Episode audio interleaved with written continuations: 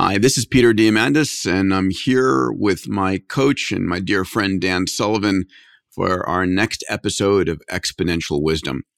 And Dan, when I think about an individual who exudes exponentiality, if that's a word, Elon Musk is definitely one of them, if not the key one, given the range of what he's working on, which we'll talk about. And I had the chance to spend the day with him a little bit over a week ago we were announcing a $100 million X Prize, the largest one ever for the removal of CO2 from the atmosphere. And we spent an hour on a Zoom, a live cast, and across social media mm-hmm. talking about why and about his projects. And I thought it'd be a fun conversation for us. I love it you know, he has a lot of fans and customers actually in the coach ranks. So I think yeah. our clients will certainly love your conversation. Let me go back to, you know, how this came about because I think it's an interesting story. I've known Elon since 2000. He had just sold PayPal to eBay, had pocketed, you know, 130, 140 million dollars. And he was driving cross country with another friend of mine, Adeo Ressi, who was his roommate at UPenn and they were talking about what they wanted to do. And one of his areas was space. And I was working on the X Prize at the time. I had not funded it yet, hadn't funded it with Anousheh. I'm sorry. So I had a meeting with Elon and Adeo. And, you know, Elon, to his credit, 21 years ago, his passion was about making humanity multiplanetary species and taking us off a dependence of hydrocarbons. So he has not changed his tunes in 21 years. Mm-hmm his first mission was he wanted to actually fly a mouse around Mars. That was what he wanted to do to try and guilt NASA into doing something more than they were doing. He said, if a private citizen can do that, and then the next idea they had was they were going to land a greenhouse on the Martian surface and have a earth plant flower on Mars and take photos of that. So Elon goes to Russia to go and buy a Russian launch vehicle for this mission and he finds out that the launch vehicles that are being sold there, and I had just purchased one for a different space mission, a Dnepr, for like six, seven million dollars, that these launch vehicles are 50 year old ICBMs being converted. Mm-hmm. Take the warhead off, put the satellite on, mm-hmm. new trajectory. And he comes back completely despondent about the ridiculous nature of the launch industry, how expensive it is, and these things are throwaway. And he makes a decision that he's going to try and build his own private launch vehicle. And I'm like, Elon, listen, look at all of my friends, because I had so many friends who had started launch companies, including myself, that never got successful. I mean, Andy Beal, who spent $100 million and lost it all, and Charlie Chafer, and it's just crazy. All these dead bodies. I said, why don't you fund the X Prize for spaceflight instead? He never lets me forget that I tried to talk him out of starting SpaceX. So we became friends. He joined my board at the X Prize Foundation, became a donor there. We funded a global learning X Prize that he put up the $15 million for, for teaching kids around the world mm-hmm. reading, writing, and numeracy. On January 7th of 2021, uh, this year, he becomes the wealthiest human on the planet. And he starts getting flack. He just passed Jeff Bezos. And he starts getting flack mm-hmm. in the Twitterverse that he's not being philanthropic. He's not donating money. And he tweets out, you know, giving money away and causing change is really hard to do. Mm-hmm. So I texted him and said, you know, I saw your tweet. Why don't we do another X Prize? And uh, he said, What do you have in mind? And I said, Well, let's do one to remove CO2 out of the atmosphere. And to his credit, and this is who he is, he basically, you know, we went back and forth a couple of conversations and he said, Let's do it. And less than 30 days later, he had agreed on a $100 million prize for CO2 removal. And I'm going to show you a short clip and then let's talk about what it takes to operate at this kind of a level. Mm-hmm. All right, mm-hmm. so here we go. Let's play this. Welcome to a special live stream on Earth Day in Here a, we are on Earth. On Earth in a beautiful Surrounded nature preserve. Nature. Yeah. Why did you fund this? Let's start with the the why there our goal is like basically to have it be sort of interesting, fun, and, and ultimately useful, and to spur creative ideas for what is actually the smartest way to take the trillions of tons of carbon that we we've removed from the ground and will remove from the ground, from deep, deep underground, and we've placed that carbon in the atmosphere and oceans, which obviously changes the chemical constituency of the surface of the Earth. I think this is one of those things that's going to take a while to figure out what the right solution is. Mm-hmm. And especially to figure out what the best economics are for CO2 removal and all the think through all the consequences. You don't want the cure to be worse than the disease. As the world industrializes and we're sort of at 8 billion people, get to 9 billion people, have a lot more industrial output per person, you know, at what might be okay at sort of four or 500 parts per million of CO2 in the atmosphere might become quite dire at a thousand. Yep. And the trend is certainly in that direction if we don't do anything about it. So, like, let's say you think it's 99.9% likely that adding all the CO2 to the ocean's atmosphere is going to be fine. So you're saying there's a 0.1% chance of disaster. Well, so right now we're going to get one planet. well, even a 0.1% chance of disaster, why run that risk? That's crazy. So let's talk about the prizes that are up for grabs. First place is going to be 50 million. Yeah. Which is significant. Our hope is that it's going to attract enough cognitive surplus out there to focus in on this. Yeah. 30 million split between sort of a second, third, and fourth place prize. Yeah, I mean, we want to reward people who have done great work. Yeah. Fundamentally, I'm I'm open to increasing the prize size too over time. So if it turns out like, hey, somebody really kicked ass, and somehow there's not a prize for them, we'll I'll add some more to the prize. That's extraordinary. Yeah, absolutely. One last question: update on Starship. I mean, Starship's taking us to the moon, taking us to Mars. That's the goal. It's audacious to make humanity a true spacefaring civilization, we must have a fully and rapidly reusable rocket. Now, we've made some progress in that direction with Falcon 9, where the booster is reusable. Landing out to sea and then having to bring it back and then sort of taking a, a month or so to get it ready for launches, It's still, I wouldn't call it rapid by aircraft standards. Whereas Starship is intended to be both fully and rapidly reusable. Like a 767, just refuel yeah. and go. It's intended to be such that the booster can be used a dozen times a day, and the ship wow. the ship could be you know like basically every couple hours. We could sit here and talk about macaque monkeys playing pong as well oh, yeah, on Neuralink. Pong. That was amazing. Yeah, that was wild. awesome. I played mind pong against the monkey. You did? Did it win? Yeah, no. Oh. But, uh, what, but it hadn't practiced as much yet, so now it might be able to beat me. Monkeys have very good agility. Like, like they've like, got to catch the branch. Like, they can swing through the trees, and we cannot. Not very well, you know. Yeah. So uh, I think a monkey actually could, could play like a fast twitch video game really well. That's great. Better, maybe better than a human. You can sponsor a team. yeah, exactly. Esports, it's just monkeys. Macaques yeah. against the best teams. So that was fun. The interesting thing, I was thinking of the switch in my lifetime it was, as I say, when I came into the world, it was a world of big pyramidal structures. Government was that way, corporations were that way, big unions were a big pyramidal organization. And the school system is actually a, you know, if you think about the school system that still exists for most students, it's actually a 12 to 13 year factory where the human is comes in, you know, if you think of your own children, your twins, yeah. at six, they really got a handle on life, you know, at six. You know, they've had nothing but freedom for the first five or six years, so they know nothing but freedom.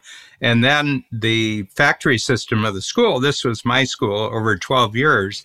Any what I would say aberrant thought you had about yourself, aka creativity and freedom, they would eliminate this as waste material so that having graduated from this factory, you could go out and make employment in other factories and put up with it for 40 years. Back in your day, they would actually beat it out of you. I was beaten. I was beaten, you know, and it did me a lot of good. I, I have to tell you. I have to tell you, and then there was the odd teacher who just took a unique interest in you. You don't remember the other teachers, but you remember the unique teacher who just said, you know, you've got really a different way of approaching things and you ought to really develop that. So the difference in 70 years, so first grade was 70 years, 1950 was first grade. Now it's the outliers that get rewarded, not the conformists. Yep. I mean, some of the outliers go to prison because, you know, it takes more than just being an outlier. But my sense is that Elon's just a classic case of a complete outlier. He is and does it on so many different domains, right? By the way, anybody who wants, if you just Google Elon and my name, there's a full hour of the conversation in which we talk about a lot of different things. But it's first and foremost, he has a level of conviction. What I mean by that is when he exited PayPal to eBay, he took the $140 million he had and he plowed it all. Didn't put half of it away for a rainy day he plowed all of it into SpaceX and Tesla and then some, right? He was in debt back in 2008. And then the other thing is didn't turn around until he got to his 30th credit card. Yeah, basically. You know, an entrepreneur is an entrepreneur, yeah. but he's also very much an engineer where he went deep. One of the difficulties is that a lot of entrepreneurs turn CEOs get away from the core challenge of their business and they hand it off to someone else to handle. Like you do the engineering or you do the market design and so forth. And you lose connection with that. Mm-hmm. And so it's interesting where you have really powerful entrepreneurs who are, they play the who that made them unique in their company. Mm-hmm. Our concept of unique ability in coach is that there's a central area where you're just uniquely good and that everything else that you've learned how to do to grow a company can be done better by other people. Yeah. Yeah. And my sense is that that's the model for individual development that actually works today because we want to reward people who bring new ideas to old processes or to problems. So all the people that we'll meet on your longevity trip in August, you'll look back and they're kind of outliers. They were off the beaten path. They got fascinated, they got interested, they got passionate about something that didn't exist that could exist. You know, something I find people like Elon, they'll bet their life on their ideas. Yes, 100%. That is a really important point. And we talked about this. His very clear on his massively transformative purpose. I remember one meeting I had with him at SpaceX where I walked in and he was kind of bummed. I was like, you know, what's up? What's going on? He goes, I just realized that we are not on track to getting SpaceX to Mars and I need to reorganize the entire organization. And what he did was he basically made a decision. He was going to shut down the Falcon 9. This is the launch vehicle that was landing back at Cape Kennedy or on the ship. Immensely successful, right? Blew away every other launch company out there, the industrial military complex. But he had to make a decision that we're going to stop producing those and we're going to have to go to Starship. That's when I caught him at that moment when he's making that decision. So he's going to like kill, he's going to burn the ships, right? Because the Falcon 9 is not going to get us to Mars. We need a brand new design. And that was going to be Starship. Now, here's another thing he's done. If you've watched any of the Starship flights, and there's one typically happening every week, we're up to serial number 15, SN15 right now, building these at such a rapid rate that we're going to blow up 30 of them or 50 of them, and we're just going to fly it, learn a little bit. It's going to blow up, and then we'll do the next one, the next one. It's like iterating software where the traditional aerospace industry would come up with a design, they would do everything they could to make sure it was going to work perfectly the first time. And they'd be years down the road. And if it didn't work, they were out of money and were shutting it down. So it's a very different mindsets that enable this to work. Yeah. You know, I had the lucky fortune where I was born and grew up was two miles from Edison's birthplace. There's a museum now where he grew up. And Edison was interesting and he was homeschooled. You know, they had public schools in the 1850s, but he was homeschooled. And part of it was he had an accident where he was partially deaf mm-hmm. and he came across as being kind of stupid to the teachers. So his mother really taught him. But if you look at Elon right now, the mold for this type of individual, I think Edison is the creator of the modern R&D lab. He's the creator of integrating every part of a enterprise, not only the invention of something, but the capitalization of something, the advertising, the marketing, and everything like that, you know, just really created the modern scientific industrial age as a single individual. And then you know, 160 years later, you have a system that really prizes individuals like this. And I think about a previous podcast that we've done, Peter, is the rapid transformation of the capital markets to just create capital for a new idea that comes yep. along with the SPACs. I mean, you talk about inventions and innovation. The SPAC is just a wonderful innovation. It is. And we're also seeing the entire crypto world in a period of rapid positive expansion explosion. What's happening with Bitcoin and Ethereum and all of the non fungible tokens. Yeah. We talked about that as well and it's the agility of money. Money is able to flow faster than ever before to good ideas and good entrepreneurs. Yep. Money likes new, money likes excitement. Yeah, and it's a form of energy, right? And so yep. when you are investing in a company, you're transferring part of your energy into that company or organization or individual to help them create something new. Yeah. And so interesting, right? When I think about, you know, we talk in the webinar on the live stream about a little run around Boring Corporation, you know, drilling tunnels. But that afternoon was the launch of the Crew 2 mission to the space station. So I got mm-hmm. a chance to go out and see the vehicle up close and then be there for the launch. Yeah, I think they just came back yesterday. Yeah, there that. were two Dragons at mm-hmm. orbit.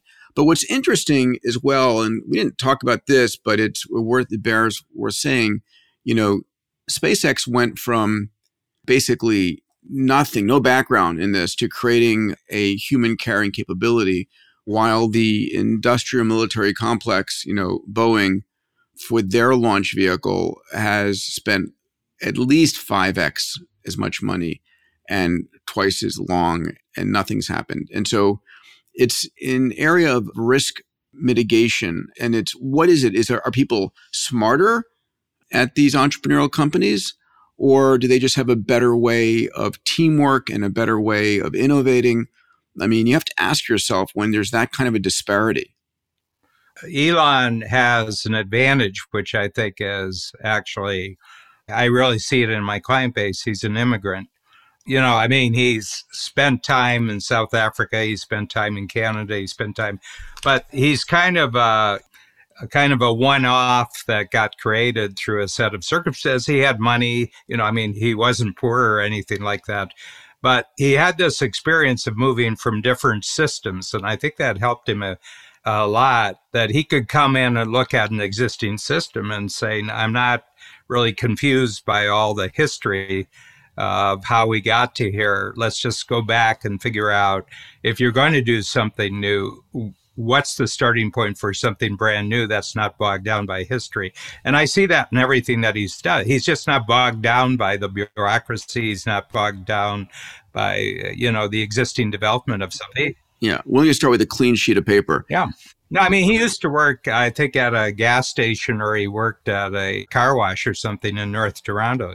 You know, for part of his education, I think he was doing manual labor. But I think that he's got a unique path to how he got there. And he's not burdened by anybody else's expectations. I think he's only answerable, I think, to one supervisor, and that's himself. Yeah. It was an interesting conversation I had with him years ago. We were in Europe together and, and having lunch. And at the lunch was the CEO of one of the large European car companies.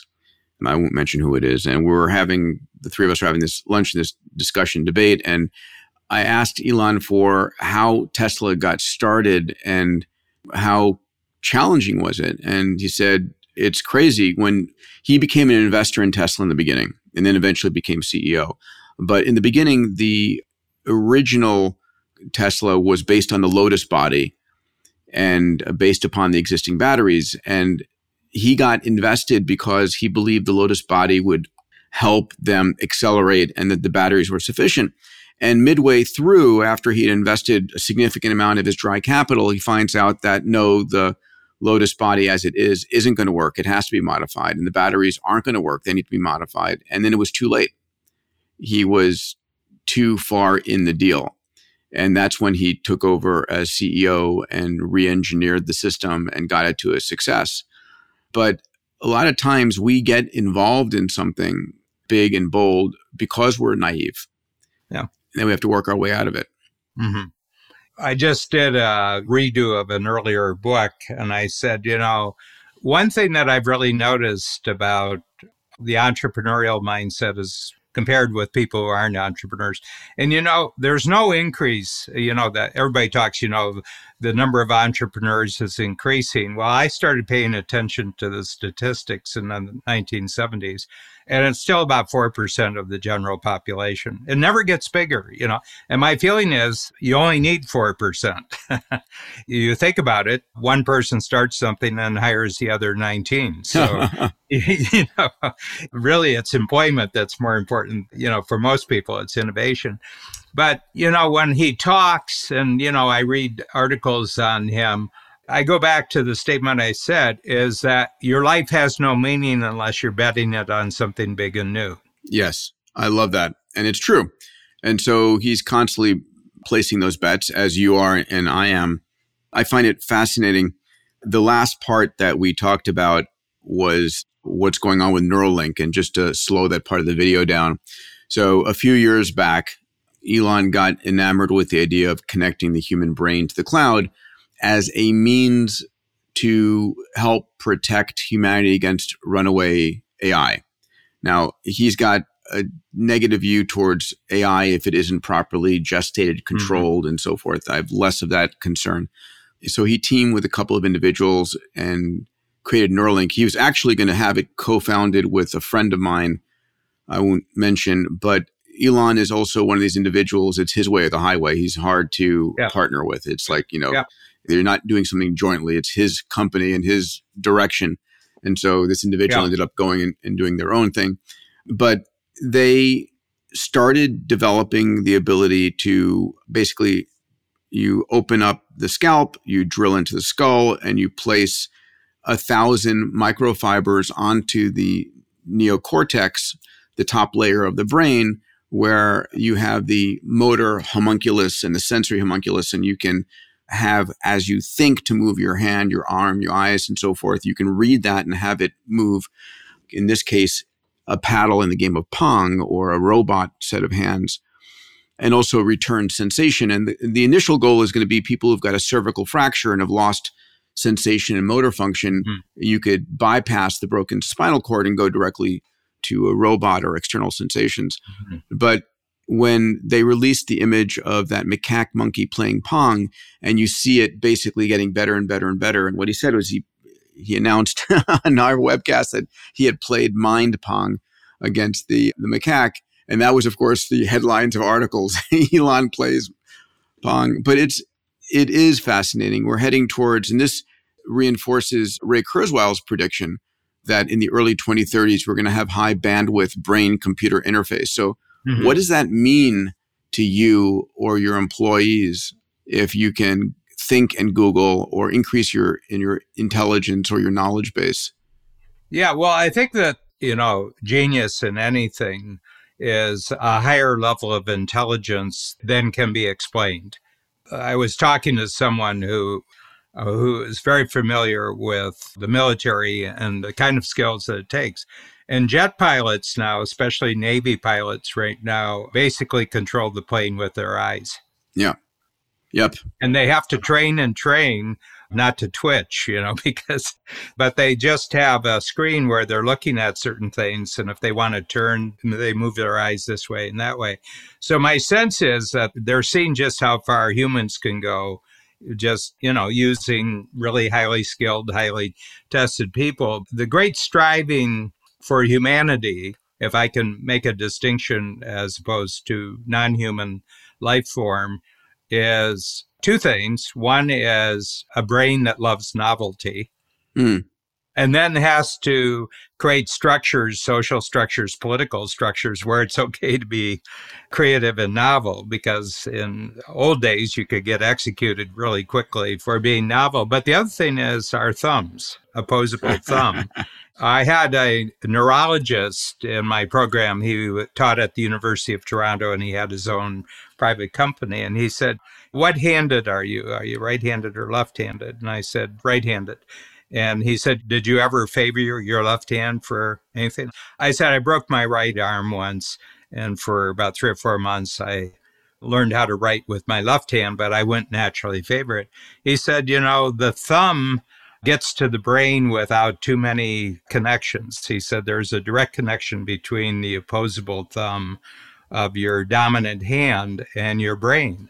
And he said the reason is if you think about humanity, what we can do with that opposable thumb and what we can build and what we can write and everything else. And he said there's no other creatures who really, really have it to the degree that we have. You know, porpoises, uh, unfortunately, can't strike a match. Yep. He's a very unique human being who is pushing the limits of what human beings can do. And there's something else which I want to just point out, which is because he's had such audacious successes, there is a belief that when he says he's going to do something, people believe he's going to do it.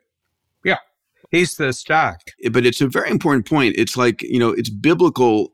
You know, in the beginning, there was the word, right? It's in other words, there is a point at which in your career as an entrepreneur, when you're early on, you say you're going to do something, and then it's like, you know, I don't believe you or prove it. And then you get to a point where you're going to do something, and people say, okay, you know, I kind of believe you. I'll invest in you a little bit. And then you get to a point, you know, higher and higher and higher to the point when when you say something, you're materializing the future mm-hmm. right? You are literally creating the future because what happens is the best people hear about it, want to come to work for you, the capital comes to you, and you're materializing that vision of the future. It's manifesting at the highest possible level. And so he is very much a manifester in that regard. Yeah. I've read a lot of people who are investment analysts and everything else, and they said, I have to tell you, the stock price for Tesla, the stock price for everything, is only because of who owns it. Yeah, I agree. But if you look at the fact that Tesla is an energy company and Tesla is an AI company rather than a car company, then you look at it differently. If I tell you mm-hmm. that the next generation of Teslas are going to be you know, I get the newest version of the Model S, which I drive every time.